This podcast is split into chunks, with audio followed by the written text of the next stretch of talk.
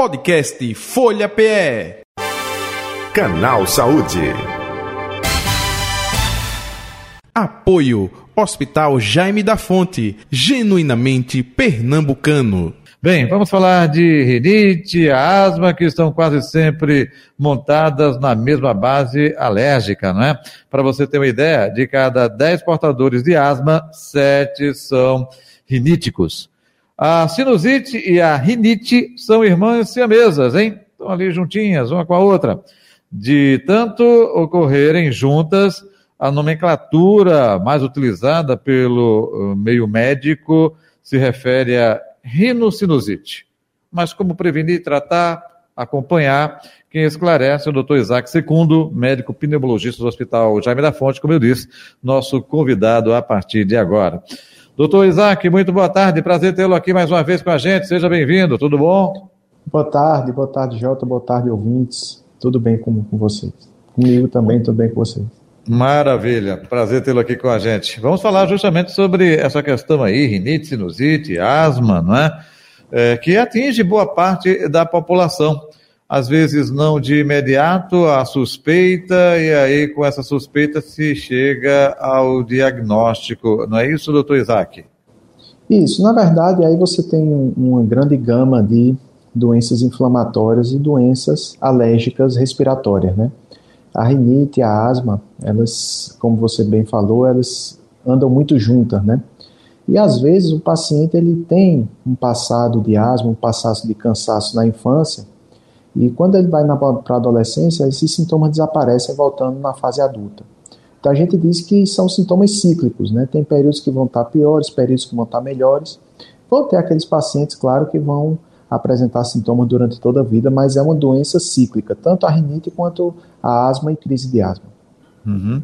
Agora, você falou aí a questão inflamatória, enfim, é, também a alergia, pode sumir por um tempo, voltar. É, o mais frequente é isso ou, ou, não necessariamente, doutor Isaac? Ela dá esse espaço aí e depois retorna? É por isso que, às vezes, Jota, é tão difícil de tratar o rinítico e o asmático. Por quê? Porque é, são ciclos realmente. Então, um período que é mais chuvoso, período que tem aqui na, nas épocas da festa de São João, períodos que tem muita aglomeração, a gente tem vários feriados esse ano né, que teve, teve isso.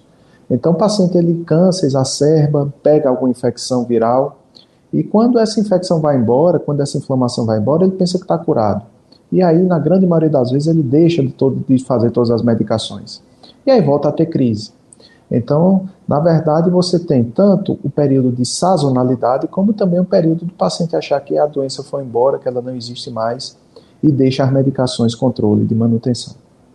Geralmente, aí não, é, é, não tudo, mas, por exemplo, a questão asmática é questão hereditária, é, doutor? Ou, ou não? Ger geralmente é uma questão hereditária genética, ou seja, genética, a, família, a família já tem um passado de ter um cansaço, de ter realmente aquele, aquele tio, aquela irmã, aquele pai que tem asma, né?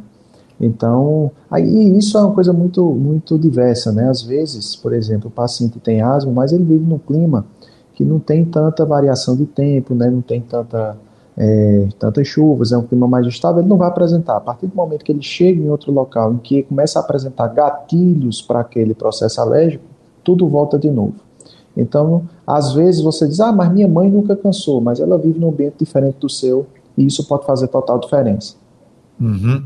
É, até aproveitando, é, no caso da asma, não é? é alergia, alergia a? É, pode ser cada um ser alérgico, é, é, um, é um leque, é, é um universo aí até se identificar a que aquela pessoa de fato é alérgica, doutor? Geralmente você tem alguns gatilhos mais importantes, a gente chama de gatilhos, né? Então você gatilho. pode ter o gatilho do cheiro, você pode ter às vezes o gatilho do ácaro, às vezes o gatilho só da poeira, né? Ah, tem nos países assim mais desenvolvidos que tem estações bem definidas, né? Que não é como o nosso, né? Mas por exemplo, é, alergia a pólen, né? Na região mais florida do, do, do período você pode ter uma alergia dessa pólen. Aqui na nossa cidade você não tem muito isso, mas quando você vai para cidades como Curitiba, né, é, que tem climas que são bem definidos, você pode ter essa alergia a pólen. Então, na verdade, você tem vários gatilhos E às vezes, para a gente conseguir descobrir esses gatilhos, infelizmente é na prática mesmo. Mas uhum. principalmente aqui na região da gente é muito ácaro, poeira, né? mudança de clima, você sai de manhã está quente, de tarde chove, à noite já está quente de novo, ou esfria mais um pouco, e aí o paciente ele sente mais essa variação, né? Entendo.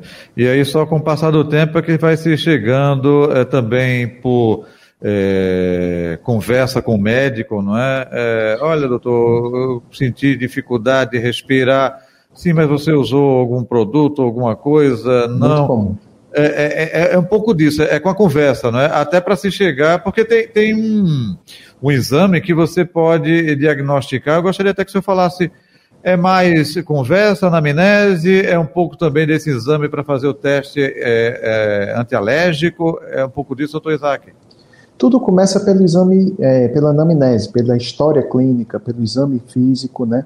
A gente vai suspeitar de algumas coisas e vai solicitar os exames que são complementares àquela hipótese que a gente formulou.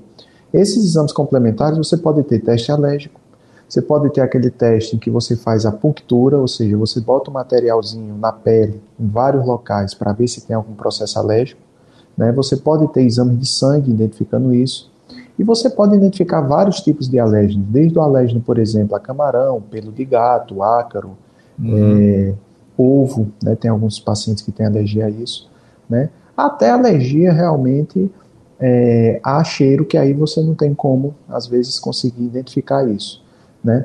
Uma coisa que é muito comum, que as pessoas, as pessoas às vezes negligenciam um pouco, são realmente animais de estimação, né? aqueles é, cachorro, gato que solta muito pelo e de repente você fica muito ruim na sala, mas quando você chega no quarto você fica melhor, né? Ou seja, o animal transita em outros locais e você tosse mais um pouco. Então isso é extremamente diverso. E aí é um conjunto de coisas, tanto na história clínica, né, o passado daquele paciente, uhum. né, como também a, os exames de sangue e essa punctura que seria o teste alérgico na pele. Né? Entendo. Até se descobrir uh, que de fato uh, provoca alergia, não é? E aí fica Isso. melhor para acompanhar, tratar. Tem cura, tem doutor? Ou não? É se afastar justamente não. desse não. agente que causa a, a, a asma. Na verdade, você aprende a conviver com a doença. Você já começa a aprender, você vai começar a aprender assim, poxa, eu cheirei isso, já já eu vou começar a tossir. Você meio que dá uma, hum. você prediz o que vai acontecer, né? Então, e para asma, uma coisa só que só para complementar, o diagnóstico geralmente é um exame clínico e um exame chamado espirometria, que é o exame do sopro, para a gente ver se tem algum problema nas vias aéreas ou não. Né? Então, é, tanto a rinite quanto a asma, que são as alergias respiratórias, elas não têm cura. Elas, na verdade, vão ter controle. Que controle?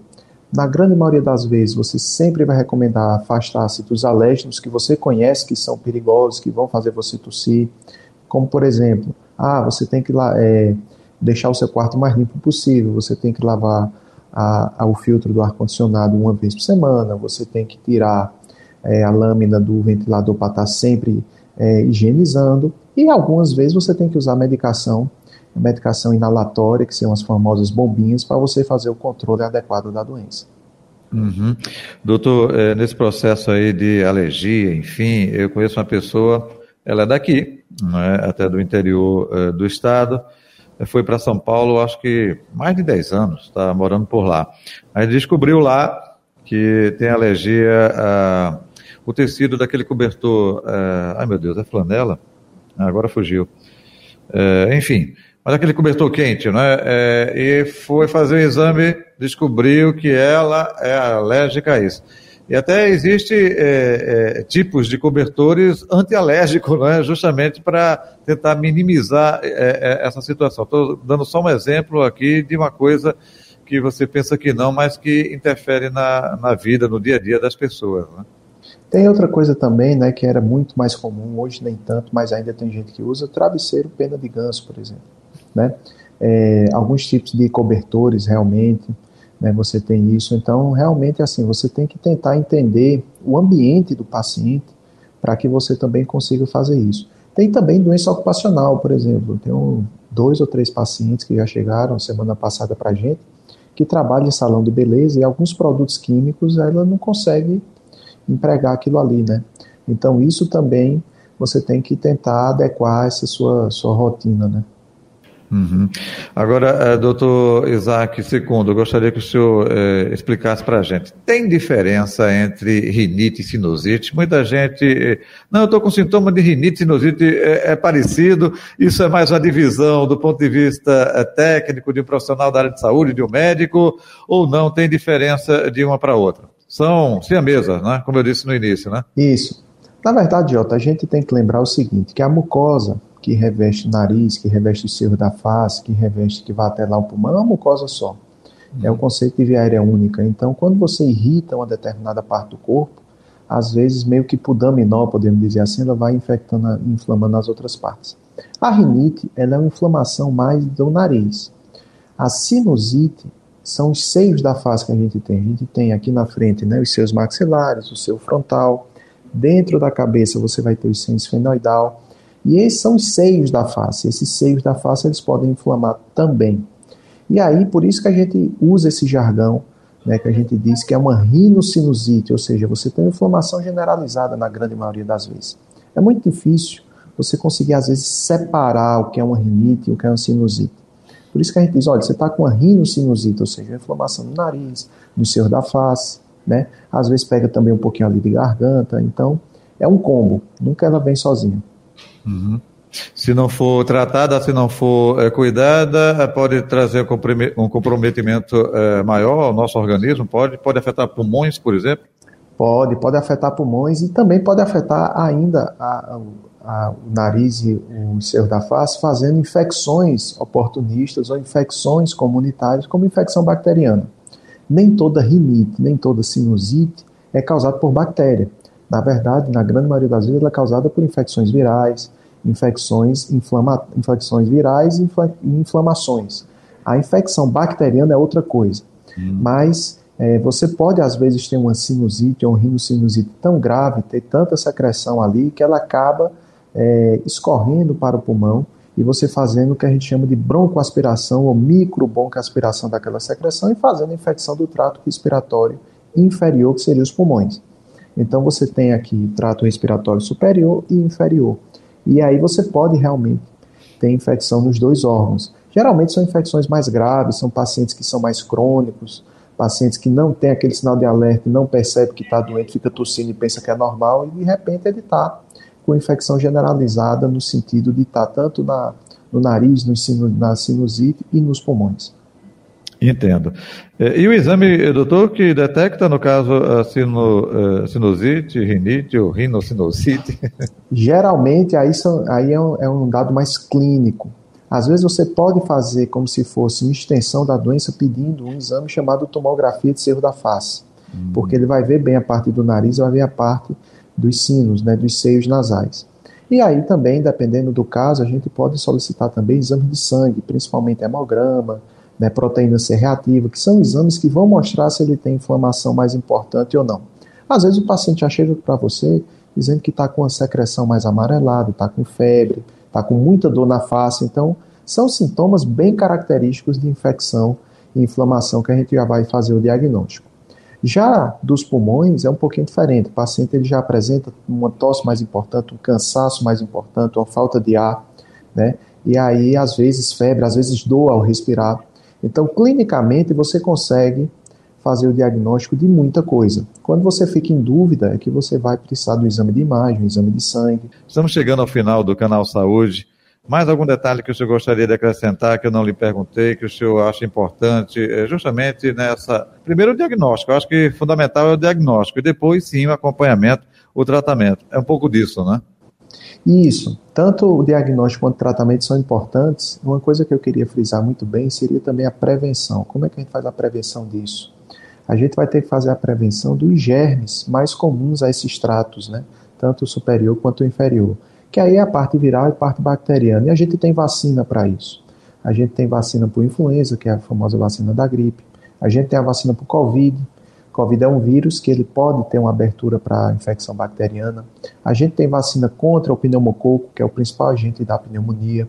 A gente tem vacina contra a difteria, que é um dos principais agentes de tosse crônica, infecção das vias aéreas. Então, a vacina ela também é muito importante nesse contexto. A gente recomenda demais que o paciente tenha um calendário vacinal de acordo com a idade e de acordo com as suas comorbidades. Tem paciente que vai ter mais comorbidade que a gente vai recomendar outros tipos de vacina também. Perfeito. Doutor Isaac Secundo, onde encontrá-lo nas redes sociais ou o próprio telefone aí do Jaime da Fonte, fique à vontade também, viu? Isso, a gente tem né, uma central de atendimento lá no Jaime da Fonte, né, no Instagram, no meu Instagram vai ter esse contato, né, a gente vai estar tá lá fazendo tanto o trabalho de consultório como também o trabalho de pacientes que estão em internação, pré-operatório, avaliação clínica para procedimento cirúrgico e avaliação de acompanhamento também, né. Na minhas, nas minhas redes sociais, no meu Instagram, né, Isaac Secundo, arroba Isaac Secundo, vai estar tá lá o telefone do Jaime, o telefone para marcação de consulta, avaliação, tudo. Perfeito. Doutor Isaac, muito obrigado pela atenção de sempre, viu? Um abraço, saúde e paz, até o um próximo encontro. Tudo de bom. Grande abraço a todos e obrigado por estar aqui novamente. Conversamos com o doutor Isaac Secundo, médico pneumologista do Hospital Jaime da Fonte, o nosso convidado de hoje do Canal Saúde. Podcast Folha PE. Canal Saúde. Apoio Hospital Jaime da Fonte, genuinamente pernambucano.